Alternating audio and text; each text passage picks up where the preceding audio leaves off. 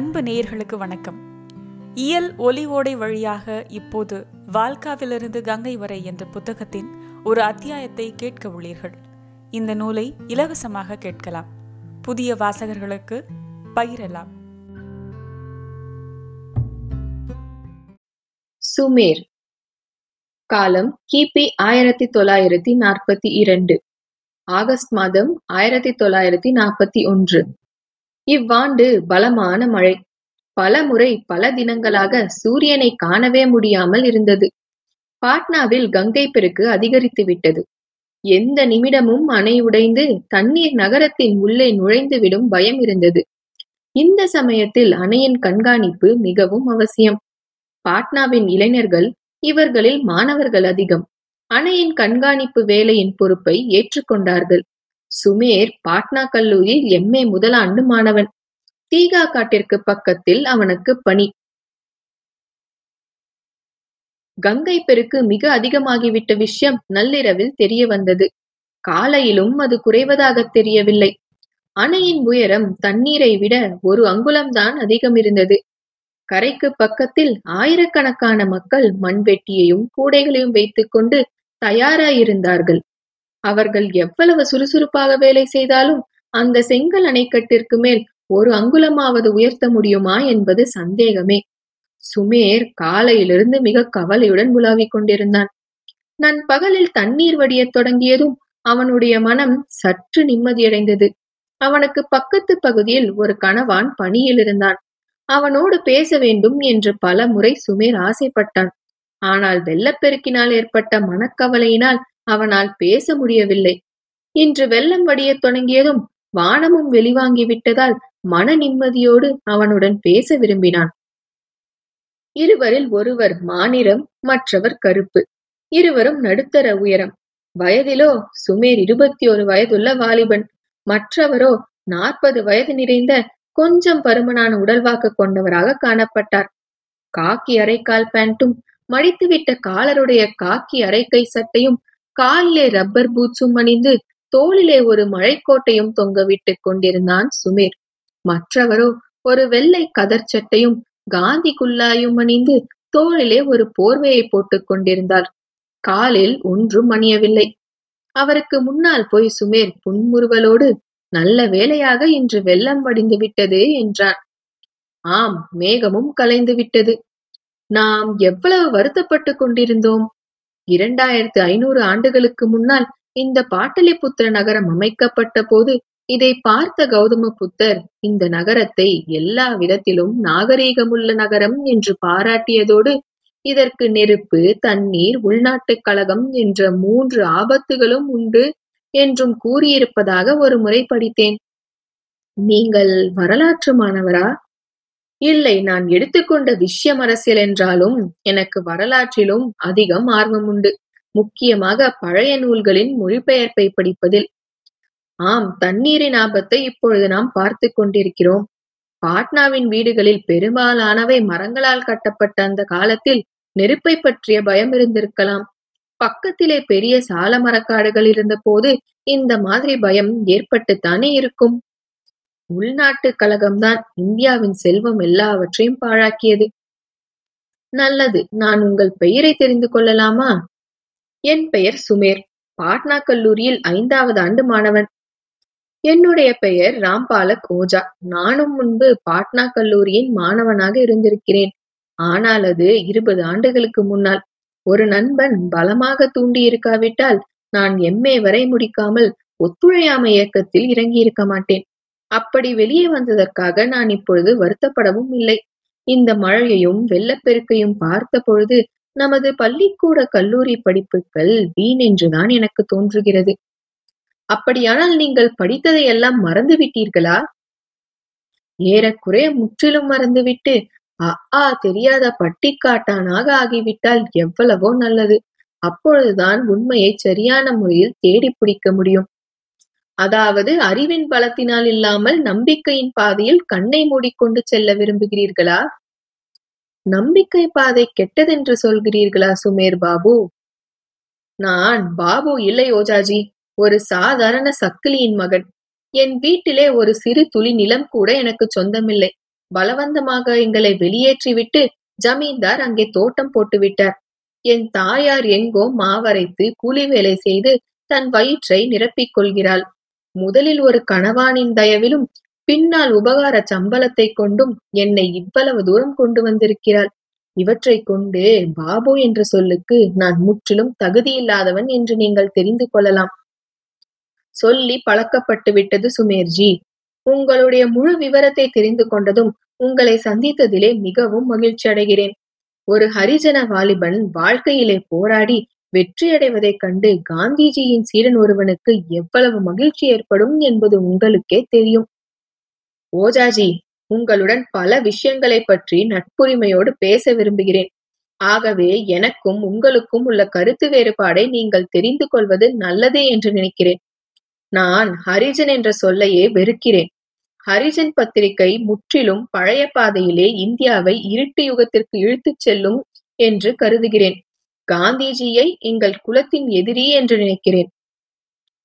உங்கள் சாதிக்கு காந்திஜி ஒரு உதவியும் செய்யவில்லை என்று நினைக்கிறீர்களா? மில் முதலாளிகள் மில் கூலிகளுக்கு எவ்வளவு உதவிகள் செய்கிறார்களோ அவ்வளவு உதவிதான் காந்திஜி எங்கள் குலத்திற்கு செய்கிறார். காந்திஜி யாரையும் முதலாளியாகும்படி சொல்லவில்லையே. ஜமீன்தார்கள் முதலாளிகள் சிற்றரசர்களை எல்லாம் காப்பாளர்கள் என்று சொல்வதற்கு வேறு என்ன பொருள் இருக்க முடியும்?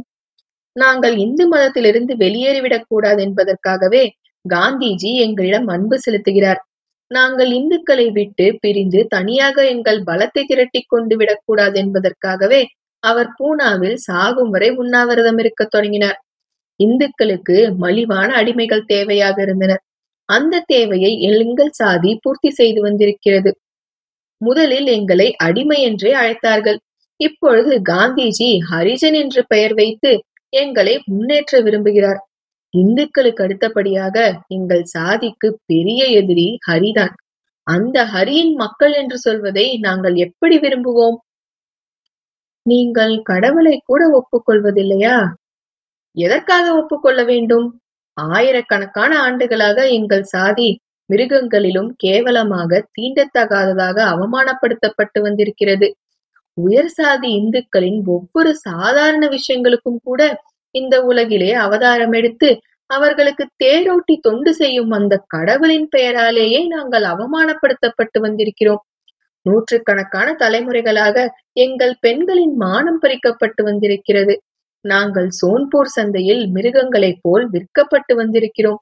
இன்றும் கூட வசவு கேட்பதும் அடி வாங்குவதும் பட்டினி கிடந்து சாவதும் தான் எங்களுக்கு கடவுளின் கருணை என்று சொல்லப்படுகிறது. இவை எல்லாவற்றையும் பார்த்து கொண்டு மௌனமாயிருக்கும் அந்த கடவுளை நாங்கள் எதற்காக ஏற்றுக்கொள்ள வேண்டும்? அப்படியானால் நீங்கள் டாக்டர் அம்பேத்கரின் வழியை பின்பற்றுபவராக இருப்பீர்கள். இல்லை டாக்டர் அம்பேத்கர் ஒரு சுகபோகிதான். என்னையும் முதல் இரண்டு ஆண்டுகள் வரை விடுதியில் தங்க இந்து இளைஞர்கள் அனுமதிக்கவில்லை என்றாலும் டாக்டர் அம்பேத்கரின் பாதைக்கும் காங்கிரஸ் தீண்டாமை இயக்க தலைவர்களின் பாதைக்கும் ஒன்றும் வேற்றுமை இருப்பதாக தெரியவில்லை. காந்திஜி பிர்லா பஜாஜ் பாதையில்தான் அம்பேத்கரின் பாதையும் போய் சேர்வதாக நான் கருதுகிறேன். அதாவது தீண்டத்தகாதவர்களிலும் ஒரு சிலர் மாதம் நான்காயிரமும் ஐந்தாயிரமும் ஊதியம் வாங்குபவர்களாக ஆகிவிட வேண்டும் என்பதுதான் டாக்டர் அம்பேத்கரின் நோக்கம். பிர்லா பஜாஜ் ஆக முடியாவிட்டாலும் ஓர் இரண்டு ஹஜாரிமல்களாவது தீண்டத்தகாதவர்களே ஏற்பட்டு விட வேண்டும் என்று அவர் விரும்புகிறார். தீண்டத்தகாதவர்களின் சமஸ்தானங்களை தோற்றுவிக்க முடியாவிட்டாலும் ஓர் இரண்டு குட்டி ஜமீன்தார்களையாவது உருவாக்கிவிட வேண்டும் என்று ஆசைப்படுகிறார். இவற்றினாலெல்லாம் பத்து கோடி தீண்டத்தகாதவர்களின் வேதனை நிறைந்த வாழ்க்கையில் ஒன்றும் மாற்றம் ஏற்பட்டு விடாது. சுரண்டப்படுவதை தடுத்துவிட வேண்டும் என்பதே உங்கள் கருத்தா? ஆம் ஏழைகளின் உழைப்பின் பலனை திருடிக் கொழுப்பவர்கள் இந்தியாவில் அடியோடு இல்லாமல் போனாலொழிய எங்கள் பிரச்சனைகளை தீர்த்துவிட முடியாது. இந்த பிரச்சனையை தீர்ப்பதற்காகத்தான் கை நெசவு துணி கைக்குத்தல் அரிசி கையால் செய்யப்பட்ட வெள்ளம் முதலிய குடிசை தொழில்களை காந்திஜி பிரச்சாரம் செய்கிறார். ஆம் பிர்லா பஜாஜின் பணபலத்தை கொண்டு காதி சங்கத்திற்கு பணத்தேவை ஏற்படும் பொழுது சேட்டுக்கள் ஒரு லட்சம் இரண்டு லட்சத்திற்கு காசோலை எழுதி கொடுத்து விடுகிறார்கள். இந்த கைராட்டை கைத்தறியின் மூலம் தங்கள் மில்கள் அடைப்பட்டு போகும் என்று அவர்களுக்கு நம்பிக்கை ஏற்பட்டால் லட்ச லட்சமாக காசோலை எழுதி கொடுப்பார்களா? தங்கள் பட்டு சேலைகளும் முத்து மாலைகளும் கனவாய் போய்விடும் என்று தெரிந்தால் ஓஜாஜி பணக்கார பெண்கள் காந்திஜிக்கு ஆர்த்தி சுத்துவார்களா? நீங்கள் காந்தியவாதிகளை முதலாளிகளின் ஏஜென்ட்டுகள் என்று கருதுகிறீர்களா? எனக்கு இதில் கொஞ்சம் கூட சந்தேகமில்லை. நாசமாகி பின்வாங்கும் கொள்கைக்கு எதிராக இந்திய முதலாளிகள் போட்ட கூச்சலிலே அவர்கள் ஒன்று சேர்ந்ததும் கொஞ்ச நஞ்சம் இருந்த சந்தேகமும் தீர்ந்துவிட்டது ஜப்பானியர்கள் காலடி எடுத்து வைக்கும் இடங்களிலெல்லாம் அங்குள்ள தொழிற்சாலைகளையும் கட்டிடங்களையும் கொளுத்தி சாம்பலாக்கி விட வேண்டும் என்பது உங்கள் கொள்கையா? இந்தியர்கள் எவ்வளவு கஷ்டப்பட்டு எத்தனை சிரமத்தோடு இந்த தொழிற்சாலைகளை ஏற்படுத்தினார்கள் என்பதை நீங்கள் கவனித்து பார்க்க வேண்டும். இந்தியர்களின் கஷ்டத்தையும் உழைப்பையும் பற்றி நான் நன்றாக யோசித்தேன். காந்தியவாதிகள் இயந்திரங்களின் அடிப்படையை ஒழித்துவிட வேண்டும் என்று பிரச்சாரம் செய்வதை பற்றியும் யோசித்திருக்கிறேன். இந்த முதலாளிகள் தங்கள் தொழிற்சாலைகளை அப்படியே ஏன் ஜப்பானியர்களிடம் ஒப்படைக்க விரும்புகிறார்கள் என்பதை பற்றியும் யோசித்தேன். ஜப்பானியர்கள் முதலாளித்துவத்தை பலமாக ஆதரிப்பவர்கள். ஜப்பானிய வானொலியை கேட்டு கேட்டு ஜப்பானிய ஆட்சியிலும் தங்கள் தொழிற்சாலைக்கு தாங்களே எஜமானர்களாய் இருக்க முடியும் என்ற நம்பிக்கை இந்த முதலாளிகளுக்கு ஏற்பட்டுவிட்டது. இதை தவிர அவர்கள் மனதிலே வேறு உயர்ந்த குறிக்கோள் என்ன இருக்கிறது சொல்லுங்கள். நாட்டின் சேகரிக்கப்பட்ட மூலதனத்தை காப்பாற்ற வேண்டும் என்ற ஆசை.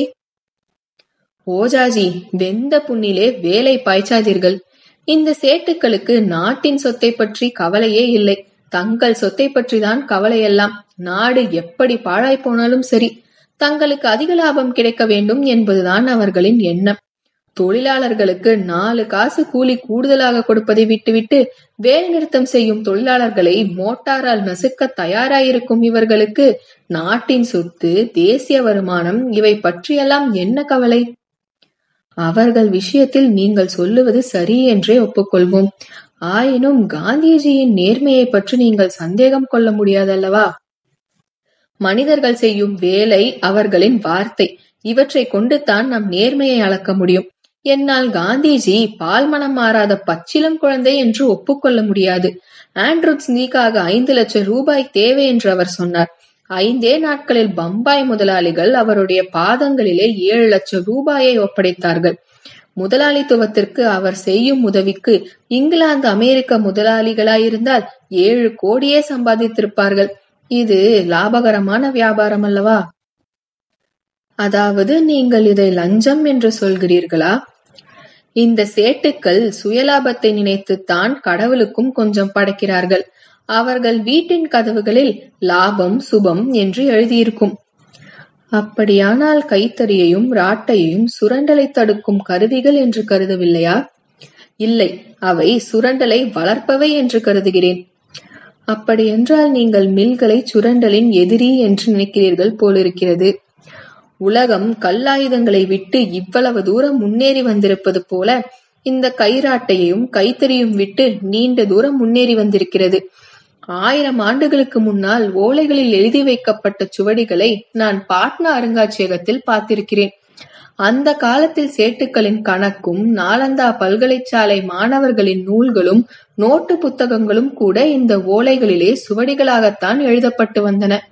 அந்த ஓலை யுகத்திற்கு திரும்பிச் செல்லும்படி காந்திஜி ஆயிரம் முறை திருப்பி திருப்பி சொல்லட்டும். கிடாக்கூர் காகிதத்தையும் மோனோ டைப்பையும் ரோட்டரி மெஷினையும் விட்டுவிட்டு ஓலைச்சுவடி யுகத்திற்கு உலகம் திரும்புமா? அப்படி திரும்பாமல் இருப்பதில்தான் உலகத்தின் நன்மை இருக்கிறது. சேவா கிராமத்தின் பஜனை நாமாவளிகளை பரப்புவதிலே ஒருவேளை சிரமமில்லாமல் இருக்கலாம். ஆனால் பல்வேறு அறிஞர்கள் தங்கள் ஆயுள் முழுவதும் உழைத்து இன்று வரை சேகரிக்கப்பட்டுள்ள அறிவையும் அறிவியலையும் பரப்புவதற்கும் எல்லா மனிதர்களையும் கல்வி அறிவுள்ளவர்களாக செய்வதற்கும் இவற்றின் உதவி இல்லாமல் முடியாது. பாசிஸ்ட் கொள்ளைக்காரர்களின் டேங்குகள் விமானங்கள் நீர்மூழ்கி கப்பல்கள் கேஸ் இவற்றுக்கு எதிராக காந்திஜி பழைய கல்லாயுதங்களை உபயோகிக்கும்படி சொன்னால் சிறிதளவு மூளை உள்ளவன் கூட அதை ஏற்றுக்கொள்ள மாட்டான். ஏனெனில் அது நேரான தற்கொலைக்குச் சமம். அப்படியானால் நீங்கள் அஹிம்சையின் கொள்கைகளை கூட ஏற்றுக்கொள்ள மாட்டீர்களா? காந்திஜியின் அஹிம்சையா? அதிலிருந்து கடவுள் எங்களை காப்பாற்றட்டும். விவசாயிகள் தொழிலாளர்கள் மீது காங்கிரஸ் அரசாங்கம் துப்பாக்கி பிரயோகம் செய்வதை ஆதரித்தும் அதே சமயத்தில் பாசிச கொள்ளைக்காரர்களின் முன்னால் நிராயுத பாணிகளாக நிற்கும்படி சொல்லும் அஹிம்சையை எங்களால் புரிந்து கொள்ள முடியவில்லை. நான் உங்கள் முதலாவது கேள்விக்கு பதில் சொல்லி முடித்து விடுகிறேன். கைத்தறியும் கைராட்டையும் தங்கள் மில்களுக்கு சிறிது கூட தீங்கிழைக்காதென்பது முதலாளிகளுக்கு நன்றாக தெரியும்.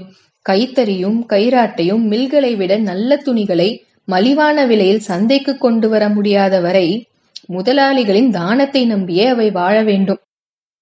சுரண்டலை தடுக்கும் சரியான மருந்தான பொது உடைமை கொள்கையின் பாதையிலே பெரிய தடையாக இந்த கைத்தறியும் கைராட்டையும் இருக்கின்றன. எத்தனையோ மக்கள் தங்கள் அறியாமையினால் இயந்திர தொழிற்சாலைகள் மீது மக்களின் அதிகாரத்தை ஏற்படுத்தும் பொது உடைமை கொள்கையை விட இந்த கைத்தறியும் கைராட்டையும் சுரண்டலை தடுப்பதற்கு நல்ல மருந்தென்று கருதுகிறார்கள். இதே காரணத்தினால்தான் உலகத்திற்கு எல்லாம் மில் துணி கொடுக்கும் முதலாளிகள் கைராட்டையின் பக்தர்களாக இருக்கிறார்கள். இது காந்திஜிக்கும் நன்றாக தெரியும். இது அவருடைய கொள்கையின் அடிப்படையே தாக்குவதாகும். அவருடைய ஒவ்வொரு அசைவும் சுரண்டப்படுபவர்களுக்கு இந்தியாவிலே மிக அதிகமாக சுரண்டப்படுகிற சாதியராகிய எங்களுக்கு ஆபத்தாகவே இருக்கிறது என்று நான் கருதுகிறேன். அறிவை இருளிலே மூழ்கியடிக்கும் விடுதிகள் சுரண்டப்படுபவர்களை இறுதியாக காப்பாற்றும் புரோகிதர்களின் கடைகளான இந்த கோயில்களை மூடி பூட்டிவிட வேண்டியிருக்க காந்திஜி எங்களை இழுத்து பிடிப்பதற்காகவே அந்த கோயில்களை திறந்துவிடச் செய்கிறார். பழைய ஏடுகளையும் பணக்காரர்களின் தானத்திலே வளர்கிற சாதுக்களின் பொன்மொழிகளையும் நாம் எரிக்காவிட்டாலும் பூட்டியாவது போட வேண்டும். ஆனால் காந்திஜி அவற்றை விளம்பரப்படுத்தி அவற்றுக்கு புது உருவம் கொடுக்க முயல்கிறார். வர்ணப்பிரிவு என்று மாண்டு போன சமுதாய அமைப்பை இந்தியாவிலிருந்து அடியோடு ஒழிப்பதற்கு பதிலாக காந்திஜி அனாசக்தி யோகம் என்று அதற்கு பெயர் கொடுத்து அதற்கு புது விளக்கமும் தருகிறார். இவற்றையெல்லாம் பார்த்த பிறகு ஹரிஜன முன்னேற்றம் என்பது வெறும் கேலிக்கூத்தை தவிர வேறு என்ன? ஒருவேளை சில உயர்சாதி இந்துக்களுக்கு ஹரிஜன முன்னேற்ற இயக்கத்தால் வேலை கிடைக்கலாம். ஹரிஜனங்கள் முன்னேறுவார்கள் என்று குருடன் கூட நம்ப மாட்டான். நீங்கள் தீண்டத்தகாதவர்களும் உயர்சாதி இந்துக்களும் ஒன்றாக இணைவதை விரும்பவில்லையா? காலம் ஒன்றாக சேர்த்து விட்டது ஓஜாஜி. ஆனால் காந்திஜிக்கு பிரியமான மதமும் கடவுளும் பழைய போக்கும் அந்த உண்மையை நாம் உணர முடியாதபடி செய்கிறது. என்னையே பாருங்கள். ஓஜாஜி நான் மாநிறம் என் மூக்கு மெலிந்து உயர்ந்திருக்கிறது. உங்கள் நிறம் கருப்பு. உங்கள் மூக்கு தடித்து தட்டையாயிருக்கிறது. இதன் பொருள் என்ன? என் உடம்பிலே ஆரிய ரத்தம் அதிகமாக இருக்கிறது. உங்கள் உடம்பிலே எனது முன்னோர்களின் ரத்தம் அதிகமாக இருக்கிறது. உங்கள் முன்னோர்கள் வர்ண பிரிவினை அமைப்பென்ற இரும்புச் சுவரை எழுப்பி இரத்த கலப்பு ஏற்படாதபடி தடுக்க முயன்றார்கள். அவர்கள் விருப்பம் நிறைவேறவில்லை. எதற்கு சாட்சியாக நீங்களும் நானுமே இருக்கிறோம். வாழ்க்கா ஆற்றங்கரையின் ரத்தமும் கங்கை ஆற்றங்கரையின் ரத்தமும் ஒன்றாக கலந்து நீண்ட நாட்களாகிவிட்டன. இப்பொழுது நிறத்தை பற்றிய தகராறு கிடையாது. உங்களை பிராமண சாதியிலே சேர்த்துக் கொள்ள யாரும் மறுக்கவில்லை. மதம் கடவுள் பழம்போக்கு இவை யாவும் நம்மை விட்டுவிட்டால் எல்லாம் சரியாகிவிடும். ஆனால் சுரண்டுகிறவர்களும் காந்திஜி போன்றவர்கள் சுரண்டுகிறவர்களை ஆதரிக்கும் நிலையும் இருக்கும் வரை இந்த வர்ண பிரச்சனை தீராது. உங்களுடைய சொல்லம்புகளை கேட்டு எனக்கு கோபம் ஏற்படவில்லை. புண்பட்ட மனம் இளமையின் துடிப்பு இரண்டும் இதன் பின்னே இருக்கிறது ஓஜாஜி. என் வார்த்தையினால் உங்களுக்கு மனக்கஷ்டம் ஏற்பட்டிருந்தால் மன்னித்து விடுங்கள். இல்லை நான் ஒன்றும் வருத்தப்படவில்லை. ஆனால் கைராட்டை கைத்தறி போன்ற இந்திய பொருட்களை மறுபடியும் நிலைநிறுத்த முடியாது என்று கருதுகிற நீங்கள் அந்நிய நாட்டு பொது உடைமை கொள்கையை இந்திய மண்ணிலே செழித்து வளரும் என்று எண்ணுகிறீர்களா? சுரண்டுகிறவர்களுக்கு பிடித்ததெல்லாம் அந்நியமாகவும் நடக்க முடியாததுமாக ஆகிவிடுகிறது. சுரண்டுகிறவர்களுக்கு பிடிக்காததெல்லாம் அந்நியமாகவும் நடக்க முடியாததுமாக ஆகிவிடுகிறது. முதலாளிகளை கோடீஸ்வரர்களாக ஆக்கிவிட்ட சீனி மில்கள் அந்நிய நாட்டு பொருள் அல்ல. துணி சணல் காகிதம் சிமெண்ட் இரும்பு சைக்கிள் கப்பல் விமானம் மோட்டார் கண்ணாடி மின்சார பொருட்கள் ஃபவுண்டைன் பேனா செருப்பு வரை மின்சாரம் அல்லது நீராவியினால் இயங்கும் இயந்திரங்கள் இவையெல்லாம் லட்சக்கணக்கான லாபத்தை கொடுப்பதால் அந்நிய நாட்டு பொருள் அல்ல. ரேடியோ தொலைக்காட்சி பெட்டி பிலிம் வாடகை கார் போன்றவை முதலாளிகளின் சட்டைப்பையை சத்தமில்லாமல் நிரப்புவதால் அவற்றின் அந்நியத்தன்மை போய்விடுகிறது. சுரண்டுவதற்கு சாதகமாய் உள்ள அந்நிய நாட்டு இயந்திரங்கள் எல்லாம் சுதேசியாகி விடுகின்றன. ஆனால் சுரண்டலை அடியோடு ஒழிக்கும் கருவியான பொது உடைமை கொள்கை மட்டும் நிரந்தரமாக அந்நிய நாட்டு சரக்காகவே இருக்கிறது. இதுதானே நேர்மை ஓஜாஜி பொது உடைமை கொள்கை மதத்தின் எதிரி. இந்த இந்திய நாடோ எப்பொழுதும் மத நம்பிக்கையிலேயே வளர்ந்து வந்திருக்கிறது. இந்த கஷ்டத்தை கொஞ்சம் யோசியுங்கள் சுமேர்ஜி. நீங்கள் கல்லூரி படிப்பை எல்லாம் மறந்துவிட்டேன் என்று சொல்கிறீர்கள். நான் என்ன சொல்ல முடியும்? நீங்கள் மதம் என்ற பெயரை எடுத்ததும் உங்களுக்கு இந்து மதம் தான் நினைவுக்கு வருகிறது. காந்திஜி கூட பஜாஜின் பசு பாதுகாப்பு இயக்கத்தை ஆசிர்வதிக்கிறார். அதில் பசு இறைச்சியை தவிர பசுவிலிருந்து கிடைக்கும் எல்லா பொருட்களையும் உண்பதற்காக சபதம் எடுத்துக் கொள்ளப்படுகிறது. ஆம் பசுவின் சாணம் பசுவின் சிறுநீர் கூடத்தான். பசு இறைச்சி உண்பவர்களையும் உண்ணாதவர்களையும் பிரித்தால் இந்தியாவில் செரிபாதிக்கு மேலே பசு இறைச்சி உண்பவர்கள்தான். எங்கள் சாதியும் பசு இறைச்சி சாப்பிடுகிற சாதிதான் என்பது உங்களுக்கு தெரியும். இந்திய மக்கள் தொகையில் நாலில் ஒரு பங்கு முசல்மான்கள். ஏறக்குறைய ஒரு கோடி கிறிஸ்தவர்கள். சில லட்சம் பௌத்தர்களும் இருக்கிறார்கள். இவர்களுடைய மதங்களையும் மதம் என்ற பெயரில் நீங்கள் ஏற்றுக்கொள்வதானால் உலகிலே உண்மையான மத நம்பிக்கை இல்லாத நாடு எங்கே இருக்கிறது? காந்திஜியின் நண்பர் முன்னாள் லார்ட் எர்வினும் இன்றைய லார்ட் ஹெலிபெக்ஸும் அசல் கிறிஸ்தவ பக்தர்கள். இன்று வரை மதத்தின் பெருமையை பிரச்சாரம் செய்து மத நம்பிக்கை உள்ள ஆங்கிலேயர்கள் பொது உடைமை கொள்கையிலிருந்து ஒதுங்கி நிற்க வேண்டும் என்றுதான் இந்த கிறிஸ்தவ பக்தர்களும் அறிவுறுத்துகிறார்கள். ஐரோப்பியர்கள் துருக்கியர்கள் ஈரானியர்கள் ஆப்கானிஸ்தான் முஸ்லிம்கள் இந்திய முசல்மான்களை விட குறைந்த மத நம்பிக்கை உடையவர்கள் அல்ல. லட்சக்கணக்கான யுவதிகள் தாங்களாகவே தங்கள் கூந்தலை வெட்டி கயிறாக திரித்து கோயில் கட்டுவதற்கு மரங்களை தூக்கி சென்ற அந்த ஜப்பான் நாடு உங்களை விட மத நம்பிக்கையில் குறைந்ததென்று சொல்ல முடியாது. சுரண்டுகிறவர்கள் எல்லோரும் உறுதியான மத நம்பிக்கை உடையவர்கள் தான் ஓஜாஜி.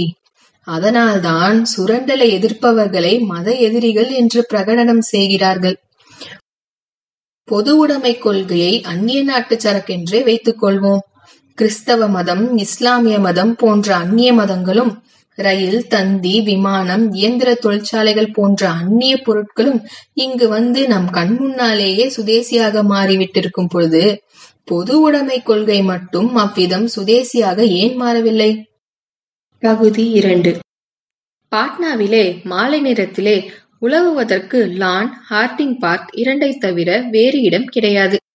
இந்த இரண்டும் கூட மிக மோசமான நிலைமையிலே வைக்கப்பட்டிருந்தன. அந்த பொது இடங்கள் யாரையும் கவர்ந்திழுக்கும் சக்தியற்று இருந்தாலும் மாலை நேரத்தில் உலாவுவோர் அல்லது நண்பரை சந்திக்கவோ விரும்புபவர்கள் அங்கு செல்வதை தவிர வேறு வழியில்லை. இருள் சூழ்ந்து கொண்டிருந்தது. ஆயினும் பாங்கிப்பூர் லானிலே உட்கார்ந்து பேசிக் கொண்டிருந்த அந்த மூன்று நண்பர்களின் பேச்சும் முடிவதாக தெரியவில்லை. அவர்களில் ஒருவன் தோழா சுமேர் மறுபடியும் நீ ஒரு முறை நன்றாக யோசித்துப்பார். நீ மிக வேகமாக காலெடுத்து வைக்க நினைக்கிறாய். மரணத்தோடு விளையாடுவதை விட வேகமாக முன்னேறுவது வேறு என்ன இருக்க முடியும்? ரூப் இந்த முடிவு உறுதியானதுதான். நான் ஒன்றும் அவசரப்பட்டு செய்யவில்லை. அவசரப்பட்டு செய்யக்கூடியதுமில்லை இது. காற்றிலே பறப்பது தம்பி மாளிகையின் மாடி கைப்பிடிச்சுவரின் ஓரத்தில் நிற்பது கூட எனக்கு பயமாக இருக்கிறது. எத்தனையோ பேருக்கு சைக்கிள் ஏறுவது கூட பயமாக இருக்கிறது. ஆனால் நீ இரண்டு கைகளையும் விட்டுவிட்டு சைக்கிள் ஓட்டுகிறாயே. அது போகட்டும். கூலிக்காரியின் மகன் சுமேருக்கு இந்த சாம்ராஜ்ய போரில் உயிரை கொடுக்க வேண்டிய அவசியம் என்ன வந்தது என்று எனக்கு தெரியவில்லை. ஏனெனில் இந்த போரோடு அந்த கூலிக்காரியின் மகனுடைய எதிர்காலமும் இணைக்கப்பட்டிருக்கிறது. இந்த போர் சாம்ராஜ்யத்தின் எதிர்காலத்தை மட்டும் நிச்சயிக்கப் போவதில்லை சுரண்டலின் எதிர்காலத்தை பற்றியும் நிச்சயிக்கப் போகிறது. இந்த போரின் முழு குற்றவாளிகள் ஆங்கில முதலாளிகள் தான் என்பதை நீ ஒப்புக்கொள்ளவில்லையா அந்த சுயநலத்தின் பிரதிநிதிகளான பால்டுவினும் சேம்பரினும் தான் என்பதை நான் ஒப்புக்கொள்கிறேன் அவர்கள்தான் முசோலினியையும் ஹிட்லரையும் தட்டி கொடுத்து வளர்த்தவர்கள். அதன் மூலம் சாம்ராஜ்ய சுரண்டல் வர்க்கத்தினருக்கு நம்பிக்கை ஏற்பட்டுவிட்டது. ஆனால் பசுமாசுரன் வரத்தின் பலத்தை பரீட்சிக்க பரமேஸ்வரன் தலையிலே கை வைக்க முயன்ற கதையைப் போல ஆகிவிட்டது.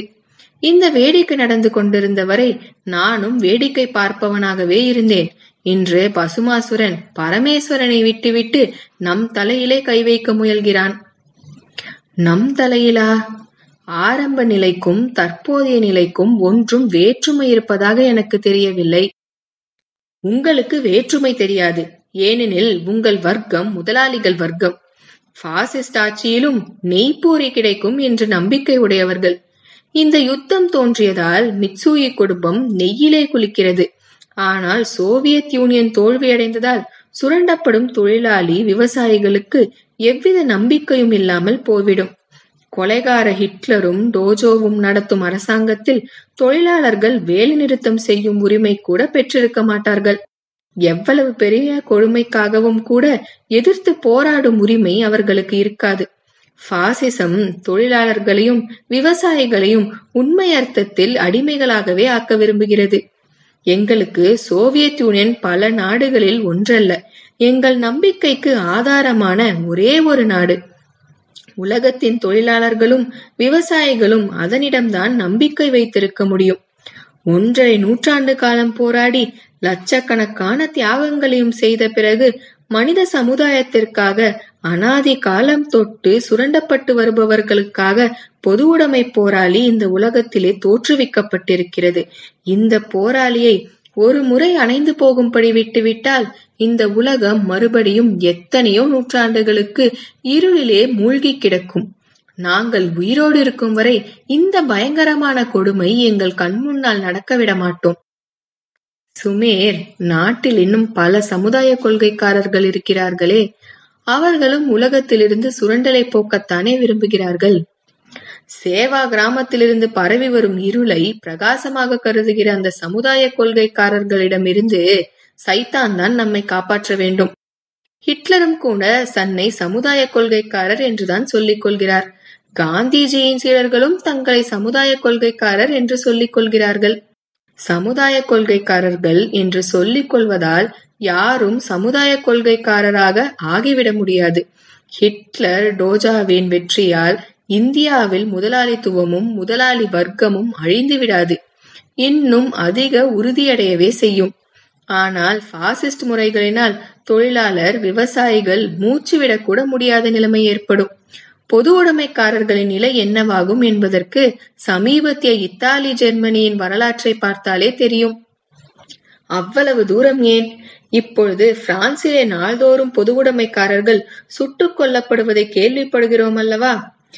தன்னை மார்க்சியவாதி என்று சொல்லிக் கொள்ளும் ஒருவன் இந்த போரில் இருந்து ஒதுங்கி நிற்க விரும்பினால் ஒன்று அவன் தன்னையே ஏமாற்றிக் கொள்கிறான் அல்லது பிறரை ஏமாற்ற விரும்புகிறான்.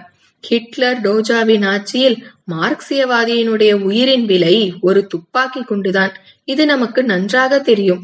சமுதாய கொள்கைக்காரன் தான் நடுநிலைமை வகிப்பதாக சொன்னால் அது வவ்வால் கொள்கையாகத்தான் இருக்கும். சோவியத் யூனியன் அழிந்த பிறகும் சமுதாய கொள்கை கொடியை பறக்கவிட முடியும் என்று சொல்கிறவன் ஒன்று பைத்தியக்காரனாக இருக்க வேண்டும் அல்லது ஏமாற்றும் சூழ்ச்சிக்காரனாக இருக்க வேண்டும்.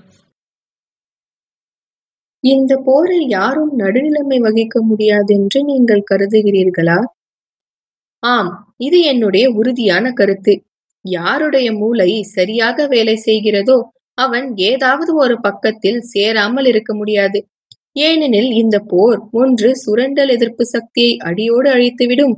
அல்லது முசோலினி ஹிட்லர் டோஜோக்களுக்கும் அவர்களின் வளர்ப்பு தந்தைகளான பால்டுவின் சேம்பர்லின் ஹலில் பக்சுகளுக்கும் இந்த உலகத்திலே இடமிருக்க முடியாதபடி அந்த சக்தி வளர்ந்துவிடும்.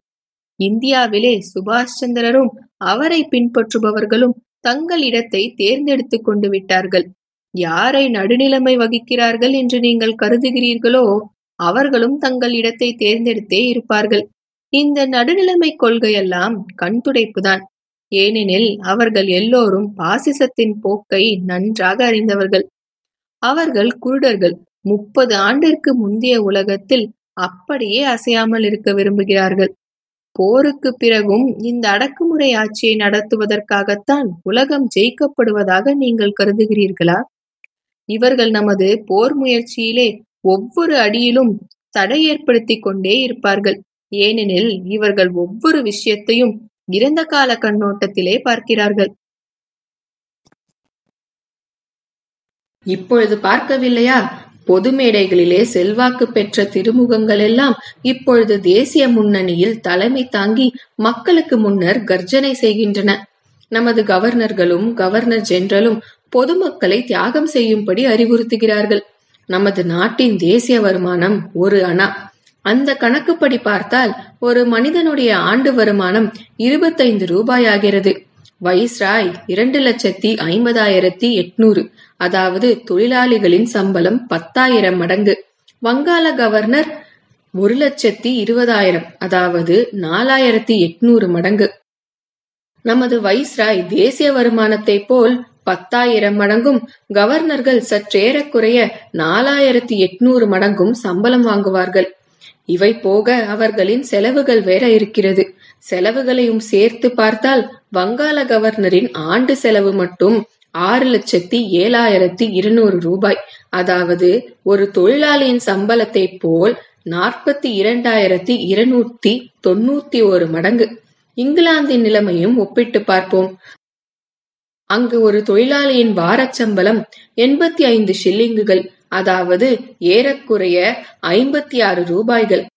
நிலக்கரி சுரங்கங்களில் வேலை பார்ப்பவர்களுக்கு வார வருமானம் எழுபத்தி எட்டு ஷில்லிங் அதாவது ஐம்பத்தி இரண்டு ரூபாய். வயலில் வேலை பார்ப்பவர்களுக்கு வார சம்பளம் நாற்பத்தி ஐந்து ரூபாய். இந்த கணக்குப்படி இங்கிலாந்தின் தேசிய வருமானம் ஆண்டொன்றுக்கு சற்றேறக்குறைய இருநூறு பவுண்ட். இதைப்போல் போல் முப்பத்தி ஆறு மடங்குதான் இங்கிலாந்தின் பிரதமர் சம்பளம் வாங்குகிறார். சோவியத் யூனியனில் பிரதமர் மந்திரியின் சம்பளம் பன்னெண்டாயிரம் ரூபில்கள். அதே அளவு சம்பளம் வாங்குகிற தொழிலாளர்கள் ஏராளமாய் இருக்கிறார்கள். அங்கு பிரதமரின் சம்பளத்தை விட ஆறில் ஒரு பங்கு குறைவாக சம்பளம் வாங்கும் தொழிலாளரே கிடையாது. நமது முதலாளிகளின் வருவாயோடு தேசிய வருமானத்தை ஒப்பிட்டு பார்த்தால் நமது இதயம் வெடித்துவிடும்.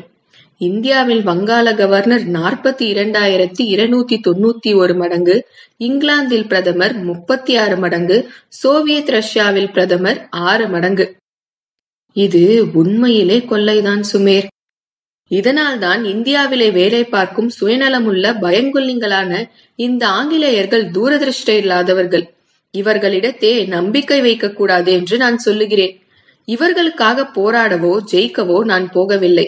உலகத்தின் ஆறில் ஒரு பகுதியிலே பரவி இருக்கும் அந்த ஒளியை பாசிஸ்டுகள் அணைத்து விடாமல் இருக்கும் பொருட்டுதான் நான் போராடி மடிய விரும்புகிறேன். மனிதர்கள் சுதந்திரமாகவும் நலமாகவும் வாழக்கூடிய அந்த எதிர்கால உலகத்திற்காக என்னை பலியிட விரும்புகிறேன். இதுவரை மௌனமாக கேட்டுக்கொண்டிருந்த சமதன் இப்பொழுது வாய் திறந்தான். தோழா சுமேர் நீ சொல்லியவற்றில் பல விஷயங்களை நான் ஏற்றுக்கொள்கிறேன். ஆனால் சில விஷயங்களை ஒப்புக்கொள்ள முடியாது. உன்னுடைய கருத்துக்களுக்கு நான் எப்பொழுதும் மரியாதை கொடுக்கிறேன் என்பது உனக்கு தெரியும். இந்த உலகமெங்கும் பரவியுள்ள போரில் யாரும் நடுநிலைமை வகிக்க முடியாது என்பதை நானும் ஒப்புக்கொள்கிறேன். ஆனால் நண்பா நீ தேர்ந்தெடுக்கப்பட்டு ராணுவத்திலே சேர்ந்த பிறகு எங்களுக்கு தகவல் கொடுத்திருக்கிறாய். கொஞ்சம் முன்னாலேயே சொல்லியிருக்க வேண்டும். முதலிலேயே சொல்லியிருப்பேன். நான் தேர்ந்தெடுக்கப்படாமல் போய்விட்டால் என்ற சந்தேகத்தில்தான் தேர்ந்தெடுக்கப்பட்டு இருபத்தி நான்கு மணி நேரம் கழித்த பிறகு நண்பர்களுக்கு சொன்னேன்.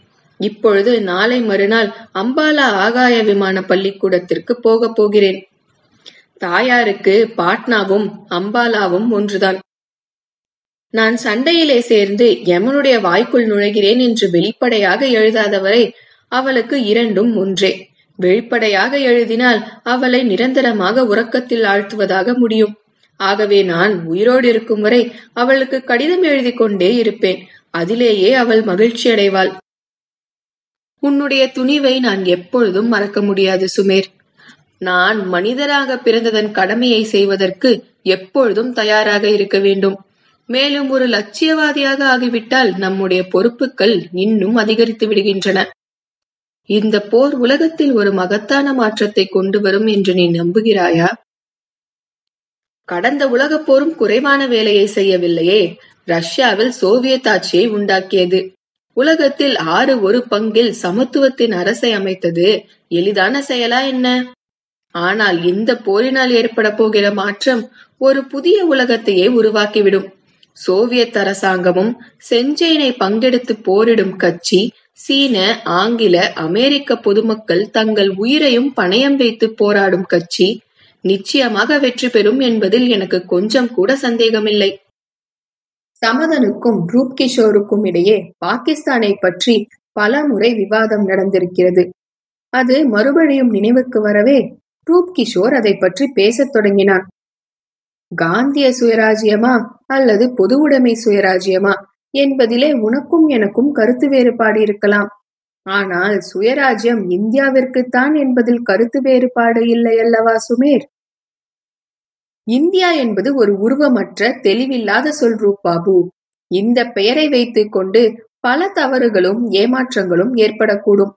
சுயராஜ்யம் இந்தியர்களுக்கு வேண்டும். அதில் இந்தியர்கள் தங்களின் எதிர்காலத்தை தாங்களே நிச்சயித்துக் கொள்வார்கள். வானத்திலிருந்து குதிக்கும் சில பெரிய மனிதர்களுக்கு மட்டும் பயன்படும் சுயராஜ்யம் நமக்கு தேவையில்லை. போகட்டும் அப்படியே வைத்துக் கொள்வோம். சுயராஜ்யம் வாழ்ந்து கொண்டிருக்கும் இந்தியாவை துண்டு துண்டாக ஆக்கிவிடக் கூடாதல்லவா? நீங்கள் மறுபடியும் தவறான தெளிவில்லாத சொல்லை உபயோகிக்கிறீர்கள். இந்தியாவை பிரிக்க வேண்டுமா என்பது அதில் வசிப்பவர்களின் விருப்பத்தை பொறுத்தது. மௌரியர்கள் காலத்தில் இந்து குஷ் மலையையும் தாண்டி ஆமு கால்வாய் வரை இந்தியாவின் எல்லை இருந்தது. மொழி பழக்க வழக்கம் வரலாறு இவற்றையெல்லாம் நோக்கினால் ஆப்கானிய சாதி இந்தியாவையே சேர்ந்தது. பத்தாவது நூற்றாண்டு வரை காபுல் ஒரு இந்து நாடாகவே இருந்தது. அந்த காலத்தில் இந்தியாவின் எல்லை இந்து குஷ் மலைதான் இப்பொழுது அகண்ட இந்துஸ்தான் வேண்டும் என்று சொல்கிறவர்கள் இந்து குஷ் மலை வரை உரிமை கொண்டாடப் போகிறார்களா? ஆப்கானியர்களின் விருப்பத்திற்கு விரோதமாக போக நினைக்காவிட்டாலும் சிந்துவிற்கு மேற்கே வசிக்கும் எல்லைப்புறவாசிகளான பட்டானியர்களை கூட அவர்கள் விருப்பத்திற்கு விரோதமாக இந்தியாவிற்குள்ளே வைத்திருக்க முடியாது. அப்படி இருக்க அதே விஷயம் சிந்து பஞ்சாப் காஷ்மீர் கிழக்கு வங்காளம் ஆகிய பிரதேசங்களுக்கும் ஏன் பொருந்தாது? இந்தியாவிலிருந்து அவர்கள் விலகிப் போக அனுமதிக்க வேண்டும் என்று சொல்கிறாயா? ஆம் அவர்கள் வற்புறுத்தினால் நாம் மக்களுக்காக போராடுகிறோம். ஆகவே எந்த நாட்டு மக்களும் அவர்களின் விருப்பத்திற்கு எதிராக அரசியல் அடிமைத்தனத்திலே பிணைந்து வைக்கப்படக்கூடாது. பாகிஸ்தானை பற்றி முடிவு செய்ய வேண்டியவர்கள் இந்துக்கள் அல்ல. முஸ்லிம்கள் அதிக எண்ணிக்கையில் இருக்கும் அந்த மாகாணவாசிகளே முடிவு செய்ய வேண்டும். நாம் இந்தியாவில் மக்களுடைய ஆட்சியை ஏற்படுத்தாமல் சுரண்டுகிறவர்களின் ஆட்சியை ஏற்படுத்த விரும்பினால் இங்கு பாகிஸ்தான் ஏற்பட்டுதான் தீரும். மூளையாலும் உடலாலும் உழைக்கும் மக்கள் ஆட்சி ஏற்பட்டால் பல சுதந்திர சாதிகள் நிறைந்த ஒரு ஒருங்கிணைந்த நாடாக இந்தியா விளங்கும். ஒரு சாதி என்பதற்கு ஒரே மொழி பேசுகிறவர்கள் உணவு கொள்வினை கொடுப்பினைகளில் ஒன்றாக இருப்பவர்கள் என்று பொருள். அப்படி எல்லாரையும் ஒரே சாதியாக ஆக்க பொது உடைமை கொள்கை ஒன்றால் தான் முடியும். அதிலும் கூட மொழியை கவனித்தால் இந்தியாவிலே எண்பதுக்கும் அதிகமான சாதிகள் இருக்கும். எண்பதுக்கும் அதிகமா? நீ பாகிஸ்தானையும் விட ஒரு படி மேலே போய்விட்டாயே. மொழிகளை நாம் தோற்றுவிக்கவில்லை.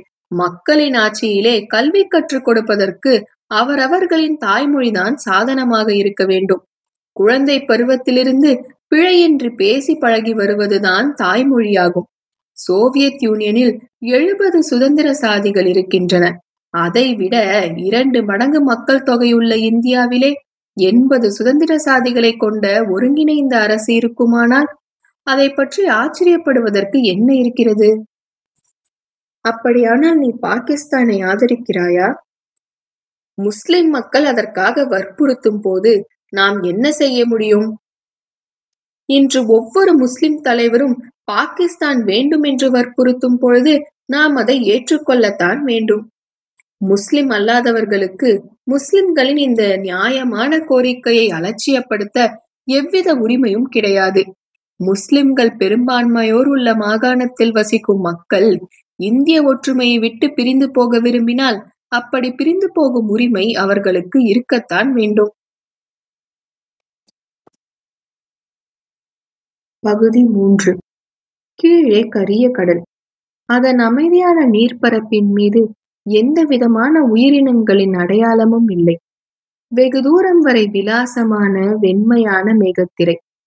தான் செல்லும் வேகத்தை அளப்பதற்கு வானத்தில் சாதனம் ஒன்றும் இல்லை. சுமேர் முன்னால் வேகத்தை காட்டும் கருவி அமைக்கப்பட்டிருந்தது. அவனுடைய விமானம் மணிக்கு முன்னூறு மைல் வேகத்தில் பறந்து கொண்டிருந்தது. அவன் நினைத்து பார்த்தான். ஒரு காலத்தில் மனிதன் கூர்மையில்லாத கற்கருவியே தன்னுடைய சிறந்த சாதனமாகவும் சிறந்த சக்தியாகவும் கருதி இருந்தான் ஆனால் இப்பொழுது அவன் வானத்தில் மிதந்து கொண்டிருக்கிறான். மனித அறிவு எவ்வளவு வளர்ந்து விட்டது? அதே சமயத்தில் மனித நேயத்தின் விரோத சக்தியையும் அவன் நினைத்து பார்த்தான். அறிஞர்களின் மூளைகள் தந்த அற்புதமான கொடையை பாசிஸ்டுகள் மக்களின் கால்களிலே அடிமை விலங்கை பூட்டுவதற்காக பயன்படுத்துகிறார்கள். ஜப்பானிய பாசிஸ்டுகள் இந்தியாவின் எல்லைப்புறமான பர்மாவிற்குள் வந்து விட்டார்கள் என்று நினைத்த பொழுது அவனுடைய மனம் கொதித்தெழுந்தது.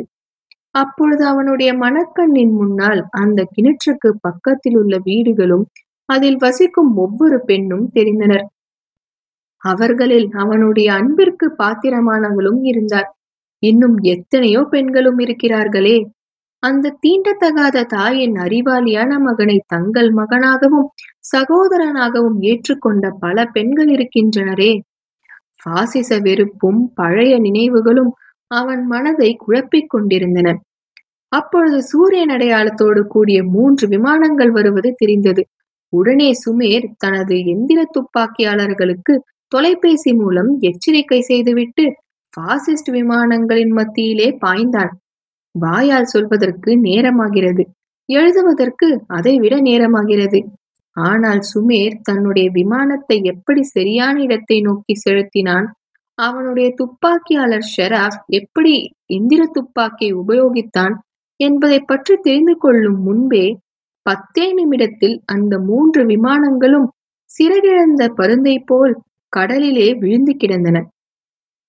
சுமேர் தனது திறமையை காட்டுவதற்கு கிடைத்த முதலாவது வாய்ப்பு இதுதான். ஆயினும் தனது வெற்றியிலே அவனுக்கு மிகுந்த மகிழ்ச்சி உண்டாயிற்று.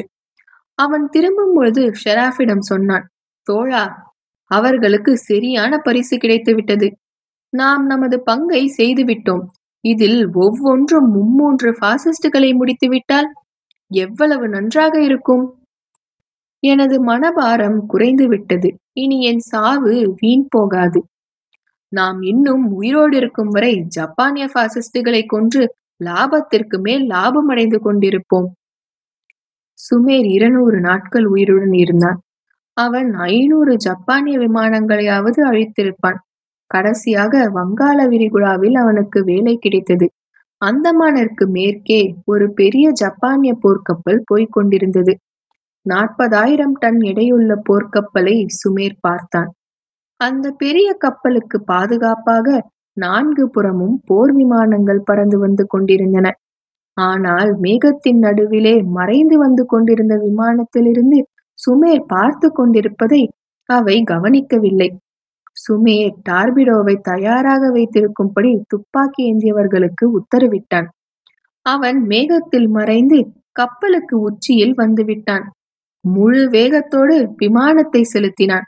அவர்களால் எப்பொழுது விமானம் கப்பலின் மேலே வந்தது என்பதையும் எப்படி டார்பிடோவும் சுமேரின் விமானமும் அந்த பெரிய போர்க்கப்பலிலே போய் மோதின என்பதையும் கண்டுபிடிக்கவே முடியவில்லை. சுமேரும் அவனுடைய துப்பாக்கியாளர் ஷெராஃபும் என்ன கதியானார்கள் என்பதும் தெரியவில்லை. ஆனால் அவர்கள் தங்களோடு அந்த பெரிய ஜப்பானிய போர்க்கப்பலையும் இல்லாதபடி செய்து விட்டார்கள்.